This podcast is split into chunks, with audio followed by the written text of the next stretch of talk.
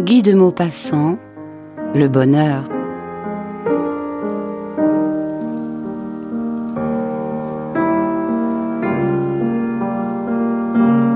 C'était l'heure du thé, avant l'entrée des lampes. La villa dominait la mer. Le soleil disparu avait laissé le ciel tout rose de son passage, frotté de poudre d'or. Et la Méditerranée, sans une ride, sans un frisson, lisse, luisante encore sous le jour mourant, semblait une plaque de métal poli et démesuré. Au loin, sur la droite, les montagnes dentelées dessinaient leur profil noir sur la pourpre pâlie du couchant. On parlait de l'amour, on discutait ce vieux sujet, on redisait des choses qu'on avait dites déjà bien souvent. La mélancolie douce du crépuscule ralentissait les paroles, faisait flotter un attendrissement dans les âmes, et ce mot amour, qui revenait sans cesse, tantôt prononcé par une voix forte d'homme, tantôt dit par une voix de femme, au timbre léger, paraissait emplir le petit salon, y voltiger comme un oiseau, y planer comme un esprit. Peut-on aimer plusieurs années de suite? Oui, prétendaient les uns, non, affirmaient les autres.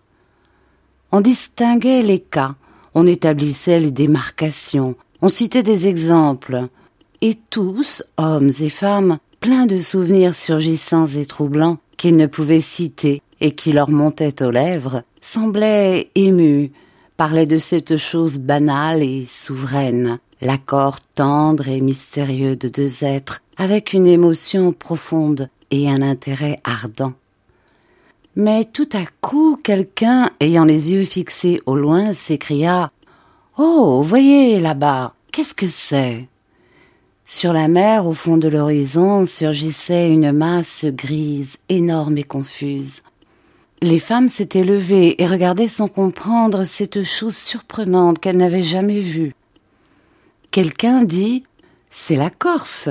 On l'aperçoit ainsi deux ou trois fois par an dans certaines conditions d'atmosphère exceptionnelles, quand l'air d'une limpidité parfaite ne la cache plus par ces brumes de vapeur d'eau qui voilent toujours les lointains on distinguait vaguement les crêtes, on crut reconnaître la neige des sommets. Et tout le monde restait surpris, troublé, presque effrayé par cette brusque apparition d'un monde, par ce fantôme sorti de la mer. Peut-être eurent-ils des visions étranges, ceux qui partirent comme colons à travers les océans inexplorés. Alors un vieux monsieur qui n'avait pas encore parlé prononça Tenez, j'ai connu dans cette île qui se dresse devant nous, comme pour répondre à elle-même à ce que nous disions et me rappeler un singulier souvenir, j'ai connu un exemple admirable d'un amour constant, d'un amour invraisemblablement heureux. Le voici.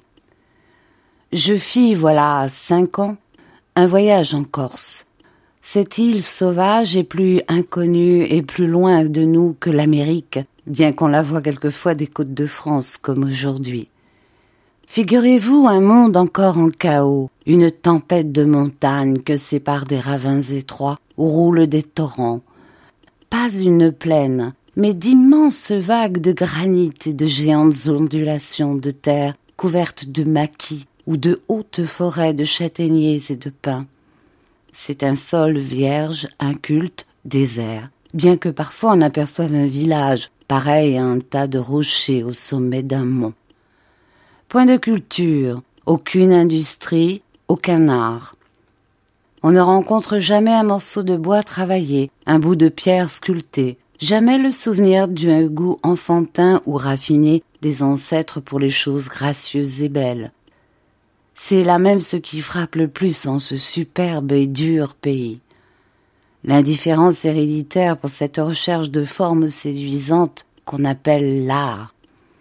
L'Italie où chaque palais, plein de chefs-d'œuvre, est un chef-d'œuvre lui-même, où le marbre, le bois, le bronze, le fer, les métaux et les pierres attestent le génie de l'homme, où les plus petits objets anciens qui traînent dans les vieilles maisons révèlent ce divin souci de la grâce, est pour nous tous la patrie sacrée que l'on aime, parce qu'elle nous montre et nous prouve l'effort, la grandeur, la puissance et le triomphe de l'intelligence créatrice. Et en face d'elle, la Corse sauvage est restée telle qu'en ses premiers jours. L'être y vit dans sa maison grossière, indifférent à tout ce qui ne touche point son existence même ou ses querelles de famille. Et il est resté avec les défauts et les qualités des races incultes, violents, haineux, sanguinaires avec inconscience, mais aussi hospitalier, généreux, dévoué, naïf, ouvrant sa porte aux passants et donnant son amitié fidèle pour la moindre marque de sympathie.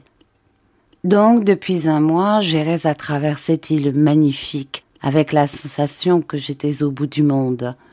Point d'auberge, point de cabaret, point de route.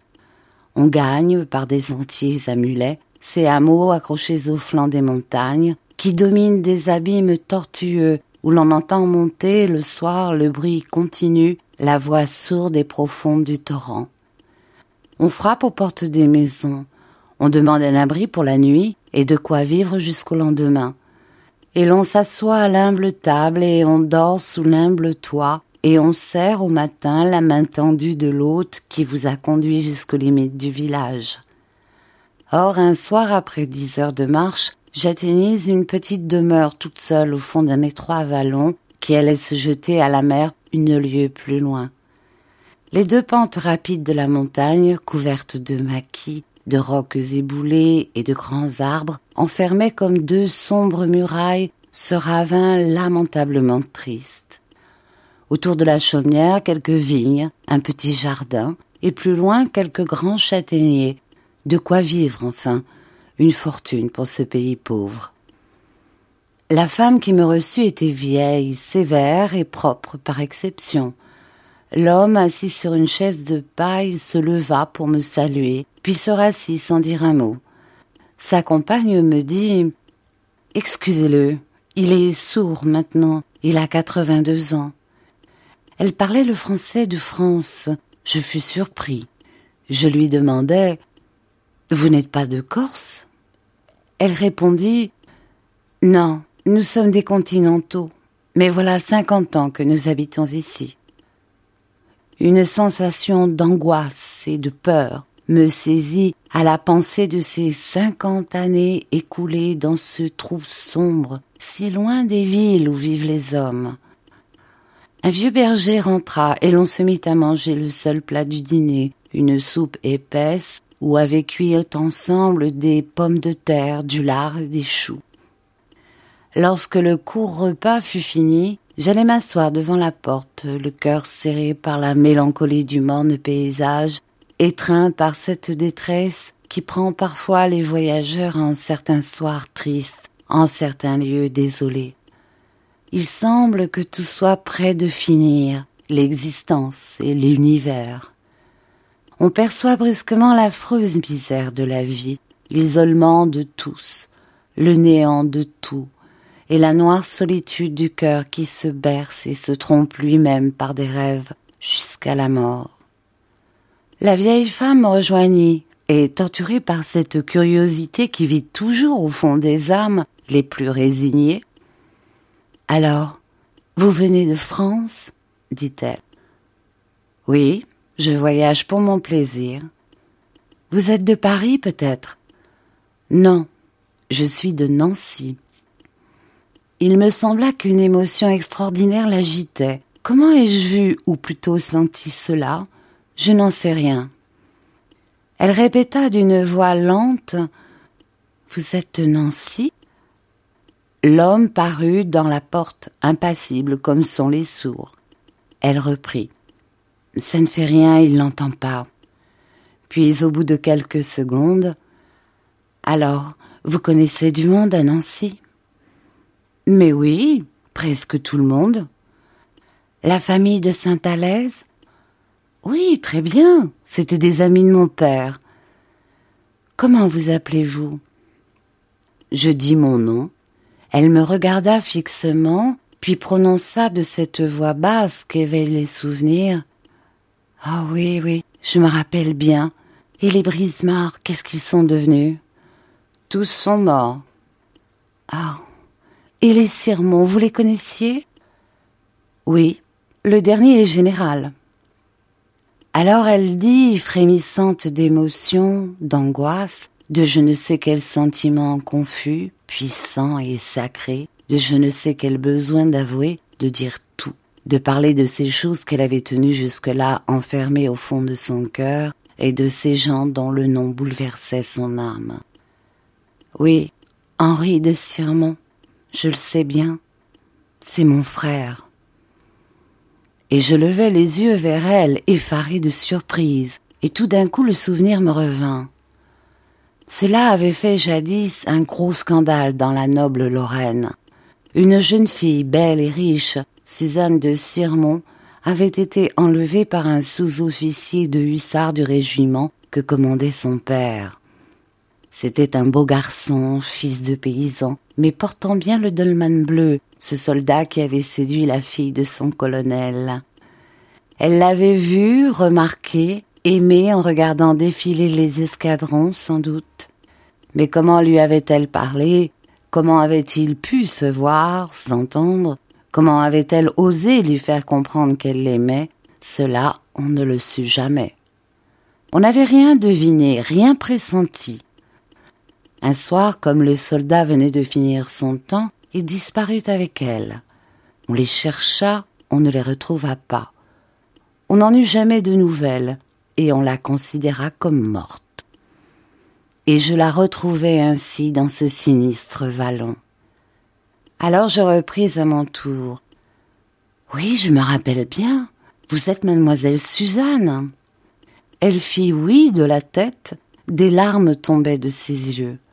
Alors me montrant d'un regard le vieillard immobile sur le seuil de sa masure, elle me dit C'est lui et je compris qu'elle l'aimait toujours, qu'elle le voyait encore avec ses yeux séduits. Je demandai Avez-vous été heureuse au moins? Elle répondit avec une voix qui venait du cœur. Ah oui, très heureuse. Il m'a rendue très heureuse. Je n'ai jamais rien regretté. Je la contemplais, triste, surpris, émerveillé par la puissance de l'amour. Cette fille riche avait suivi cet homme, ce paysan. Elle était devenue elle-même une paysanne. Elle s'était faite à sa vie sans charme, sans luxe, sans délicatesse d'aucune sorte. Elle s'était pliée à ses habitudes simples, et elle l'aimait encore.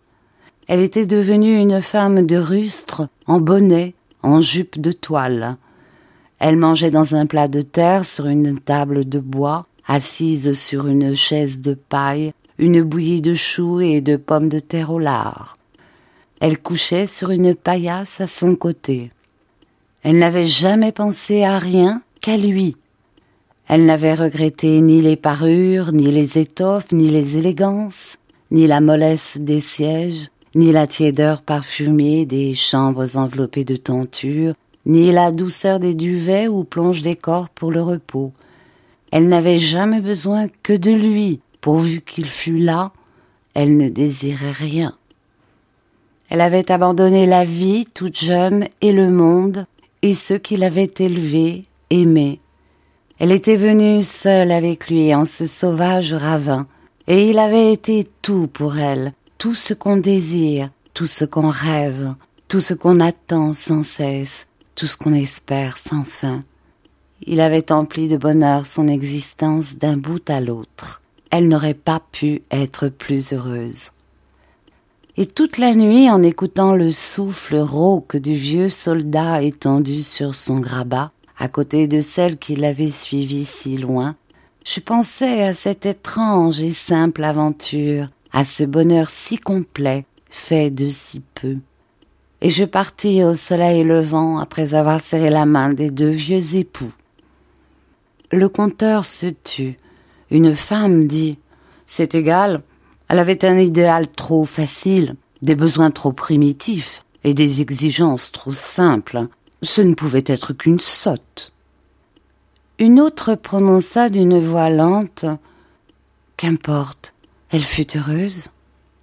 Et là-bas, au fond de l'horizon, la Corse s'enfonçait dans la nuit, rentrait lentement dans la mer, effaçait sa grande ombre apparue comme pour raconter elle-même l'histoire des deux humbles amants qu'abritait son rivage.